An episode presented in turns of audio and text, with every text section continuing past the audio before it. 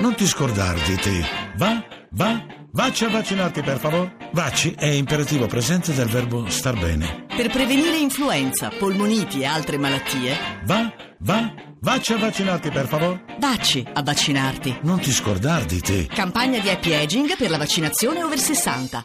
Ivano Dionigi insegna lingua e letteratura latina all'Alma Mater Studiorum, l'Università di Bologna, di cui è stato anche rettore dal 2009 al 2015, è presidente della Pontificia Accademia di Latinità e fondatore e direttore del Centro Studi La Permanenza del Classico. Nicola Gardini insegna letteratura italiana e comparata all'Università di Oxford, ha pubblicato il romanzo Le parole perdute di Amelia Lind, che ha vinto il premio Viareggio Repaci nel 2012. La sua ultima raccolta di poesie è Tradurre un bacio. Li abbiamo convocati oggi qui alla Lingua Batte in forma diversa. Nicola Gardini è al telefono, Ivano Dionigi parla dallo studio RAI di Bologna per parlare un po' dei loro due libri, usciti tutti e due recentemente, tutti e due mh, con un grande successo, che sono dedicati proprio alla lingua latina. Il libro di Dionigi si intitola Il presente non basta, la lezione del latino pubblicato da Mondadori, quello di Gardini, Viva il latino, storie e bellezza di una lingua inutile. Dionigi, cominciamo da lei e cominciamo da qui. Il latino è una lingua viva, è una lingua morta, oppure una lingua che non possiamo definire né nell'uno né nell'altro stato? Ma bisogna intendersi che ci siano delle sopravvivenze anche nell'uso italiano, a modi fossili, varie,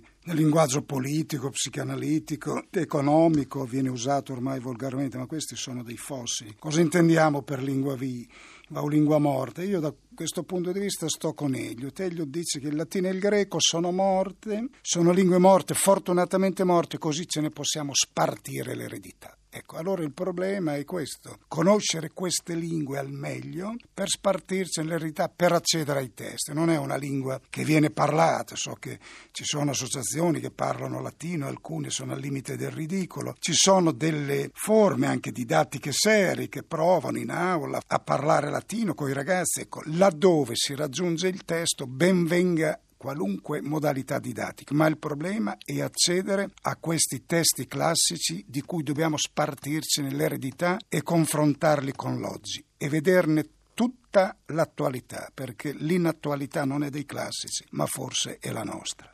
Gardini, lingua inutile, scritto a caratteri cubitali, quasi quanto viva il latino sulla copertina del suo libro. Come mai questa rivendicazione, direi orgogliosa, della inutilità del latino? Una vecchia anche questa metafora come quella di lingua morta o lingua viva, cui anche lì occorrerebbe mettersi d'accordo. Beh, eh, ovviamente è una specie di eh, ironia questa, perché eh, sappiamo che il latino è spesso accusato di non portare utilità. Questa è una vecchia accusa che risale fino, fino all'antichità, anche il papà di Ovidio, il grande poeta, lo, lo, accusava di fare uno studium inutile, che era quello della poesia, dice, e, e lì l'inutilità era chiaramente l'incapacità di fare soldi, neanche Omero era diventato ricco con la poesia, diceva il padre a Ovidio. Questa inutilità uh, che io chiamo in causa in realtà è un grande valore, che è il valore della conoscenza, il valore dello studio e la volontà di portare al pubblico, così a chi non è esperto di queste cose, l'idea che lo studio del latino è uno studio scientifico, è una parte della nostra vita, della nostra realtà, della nostra conoscenza, di noi stessi e del nostro passato. Naturalmente io considero lo studio del latino utile, utile in che senso? Utile allo sviluppo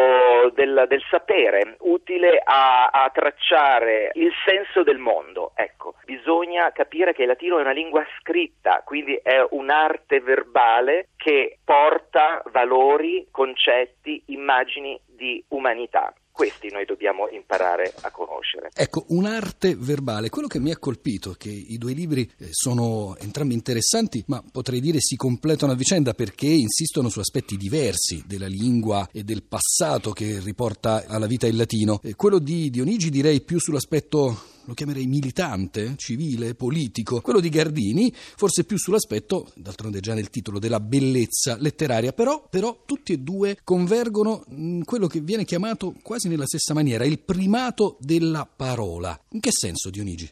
Credo che il latino ci restituisca proprio questa cura della parola e il riconoscimento della nobiltà e del primato, perché noi oggi confondiamo la parola con la comunicazione, che chiamiamo medium e media. Io lo chiamerei medium e media perché è il neutro singolare, neutro plurale di mezzo. Il mezzo è dopo, è secondo, la comunicazione è seconda, la parola è prima, perché la parola è la materia prima, è come il ferro, il carbone, il legno e noi oggi abbiamo un grande bisogno di recupero della parola, di un grande bisogno di ecologia linguistica, anche il nostro italiano che ha nel latino la sua mater certa, anzi certissima. E il classico, il greco, il latino, cos'è che ci danno da questo punto di vista? Io credo che il di più è proprio questo rigore della parola che ci riporta al significato originario e di cui dobbiamo proprio recuperare questa cura della parola, questa cura della parola.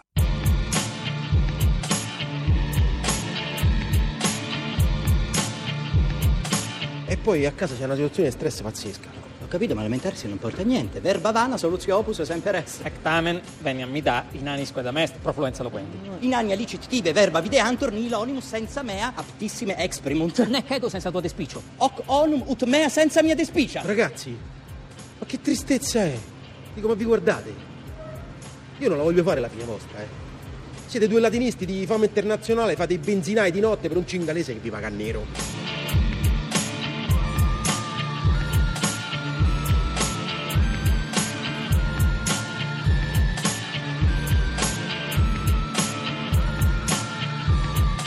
Gardini, fin dalla quarta di copertina, la sua frase è il latino è il più vistoso monumento alla civiltà della parola umana e alla fede nelle possibilità del linguaggio, ma dal suo libro esce un'immagine del latino molto più frastagliata di quella che siamo abituati a immaginare, di quella che ci viene insegnata a scuola, che si concentra poi alla fine sul latino classico. Sì, mi piaceva proporre un'idea di latini più che di latino, anche perché su questo termine latino si equivoca moltissimo, si, molti sono convinti che si tratti appunto eh, soltanto della lingua del, del, del diritto, oppure eh, della chiesa, oppure delle epigrafi che si leggono per strada o nelle chiese. Il latino di cui sia Dionigi sia io stiamo parlando, credo in gran parte, è proprio quello letterario, quello, quello della grande letteratura. E la grande letteratura è una grande avventura degli stili e delle norme. Ecco, ogni uh, grande scrittore è stato un momento della vita del latino scritto e ogni autore ha fatto qualcosa. Tutti hanno dato qualche cosa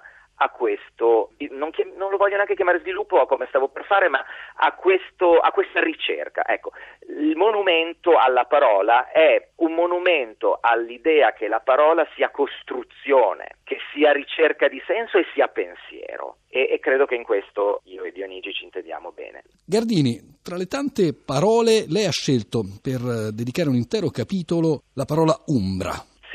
Ecco, io ho, ho fatto delle, ogni tanto delle, delle intrusioni uh, nel, nel, lessico, uh, degli ingrandimenti, chiamiamoli così, nella semantica e nella portata metaforica di, di, certe parole. Umbra è una parola tipicamente virgiliana, non che si trovi solo in Virgilio ovviamente, però Virgilio ne fa un uso tutto, tutto suo Umbra è, significa ovviamente ombra, è, è, è, il calare del sole, è la sparizione della luce, però finisce per indicare, proprio per come Virgilio utilizza la parola, ecco, e non il termine o il vocabolo appunto, ma proprio la parola con i suoi tentacoli metaforici, finisce per indicare una zona intermedia, una zona di vaghezza, una zona di ambiguità, una zona eh, che poi diventerà trionfale nell'Eneide con, con il regno dei morti, che è il regno delle ombre appunto, eh, dove mm, la realtà finisce per smussare tutti gli spigoli e eh, gli opposti e, anche Uh, diciamo, le lontananze um, si avvicinano in una specie così di immediatezza che tutto comprende, che è, una, è un momento profondamente quasi mistico uh, di contemplazione. Il latino è stato additato in politica, ma non solo, anche come la lingua dell'oppressione da parte dei colti verso gli incolti. L'esempio classico, qui rientriamo nella letteratura italiana, è quello del latinorum di cui Renzo si lamenta con Don Abbondio. In un articolo di qualche anno fa, il giornalista Gian Antonio Stella diceva che la lingua della politica è passata oggi in Italia dal latinorum all'inglesorum. Dionigi, come è successo questo e che ripercussioni ha, tra l'altro, sull'idea del latino lingua d'Europa? Sì, le, l'Europa ha ininterrottamente parlato latino per oltre 20 secoli tramite la politica e l'impero, l'imperium, tramite la Chiesa, la religione e l'Ecclesia, tramite la scuola, i saperi la scienza. Ora, a fronte della, diciamo, del tramonto di questo universalismo del latino, si è detto che è sostituito dall'inglese oggi. Ecco, questo credo che l'inglese, utilissimo, meglio l'anglo-americano, non ha questa capacità metamorfica del latino che dal Mar Nero fino all'Atlantico ecco, è matrice di tutte le lingue, cose che avevano di più i romani e qui quando c'è stato l'accostamento anche tra l'imperialismo americano e quello latino è stato fatto una grande, grande errore di illusione ottiche perché laddove arrivavano le aquile romane non distruggevano gli dei, non facevano la strage, cosa facevano? Dice Minusso Felice, Deus querunt et suos facum, cercano gli dei locali e se ne appropriano. Per questo il Pantheon romano è un Pantheon meticcio.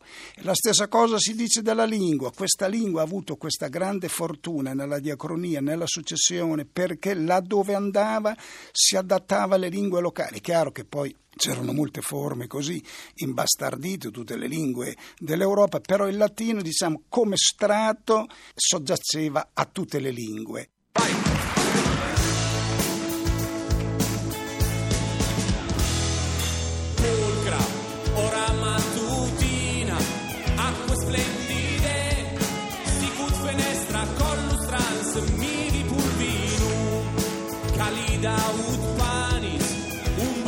ser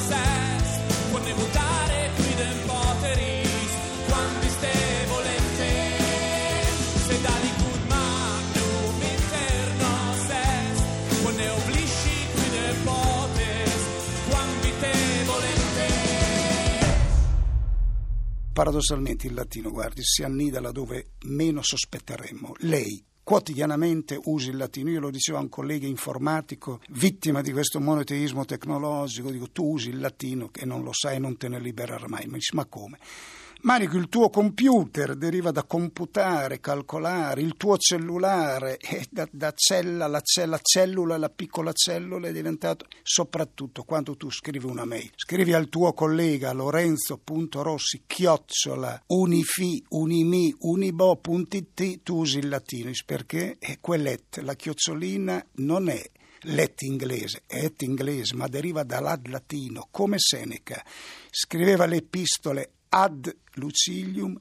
Cicerone scriveva ad quintum fratrem, noi scriviamo a Lorenzo.rossi et ad la posta moto a luogo presso il server dell'università, di quel centro di ricerca, di quell'istituto, di quell'ufficio. Nicola Gardini, eh, abbiamo parlato di latinorum e inglesorum. Lei in Inghilterra ci insegna in Inghilterra il latino non è mai stato, eh, diciamo come in Italia, il midollo della pedagogia nazionale. No? quello che ha fatto del latino una grande questione in Italia è che è stato l'italiano di tanti italiani prima che l'italiano letterario venisse dichiarato lingua uh, ufficiale. Quindi no, non dimentichiamolo che moltissime cose di letteratura italiana splendide sono scritte in latino, ma questo fino all'Ottocento. Inutile ricordare il solito Pascoli, ma tutto il 400 latino è un latino molto, molto importante. Uh, in Inghilterra il latino è stato studiato dalle, dalla classe diciamo ambiente, dalla classe, dall'elite, dalla classe dirigente, Uh, non è mm, materia obbligatoria di nessuna scuola, quindi studiarlo significa sceglierlo sempre. Il latino di oggi, uh, oggi in Inghilterra è, mol- è, molto studiato, per esempio qui a Oxford, dove, dove io sono professore, è uh, in grande espansione la facoltà di Classics, parlo di una facoltà e non di un dipartimento, la facoltà di lettere classiche è in grande espansione. Cosa succede semplicemente in Inghilterra, in poche parole? Non c'è nessun pregiudizio assiologico per cui il latino sia inferiore o superiore o estraneo alla costruzione dei saperi. È un sapere. Anzi, le dirò che eh, chi fa latino e magari anche greco uh, viene anche favorito an- un giorno nella ricerca del lavoro, perché uh, chi fa latino sicuramente ha una pensilità, una disponibilità all'apprendimento e una velocità di acquisizione che, che, che, magari altre discipline non danno. La parola sicuramente uh, è molto importante in Inghilterra, l'Inghilterra ha fatto tanti errori ultimamente, ne sta facendo moltissimi, però è ancora un posto, posso dire, dove si sa parlare. Credo che l'amore per il latino che gli inglesi hanno sia molto legato anche a questo grande concetto del latino come scuola di retorica, nel senso più alto del termine, proprio di eloquenza. Sì, Cicerone dice, un Cicerone appena ventenne nel De Invenzione, dice, io mi chiedo sempre il mio problema è se maggiori il bene o il male che hanno arrocato lo Stato l'uso della parola. E dice quando la parola è in mano ai disertissimi viri, i disertissimi, gli abili parlatori demagoghi, è notte profonda, è notte fonda e notte buia per lo Stato. Quando invece in mano agli eloquentissimi viri,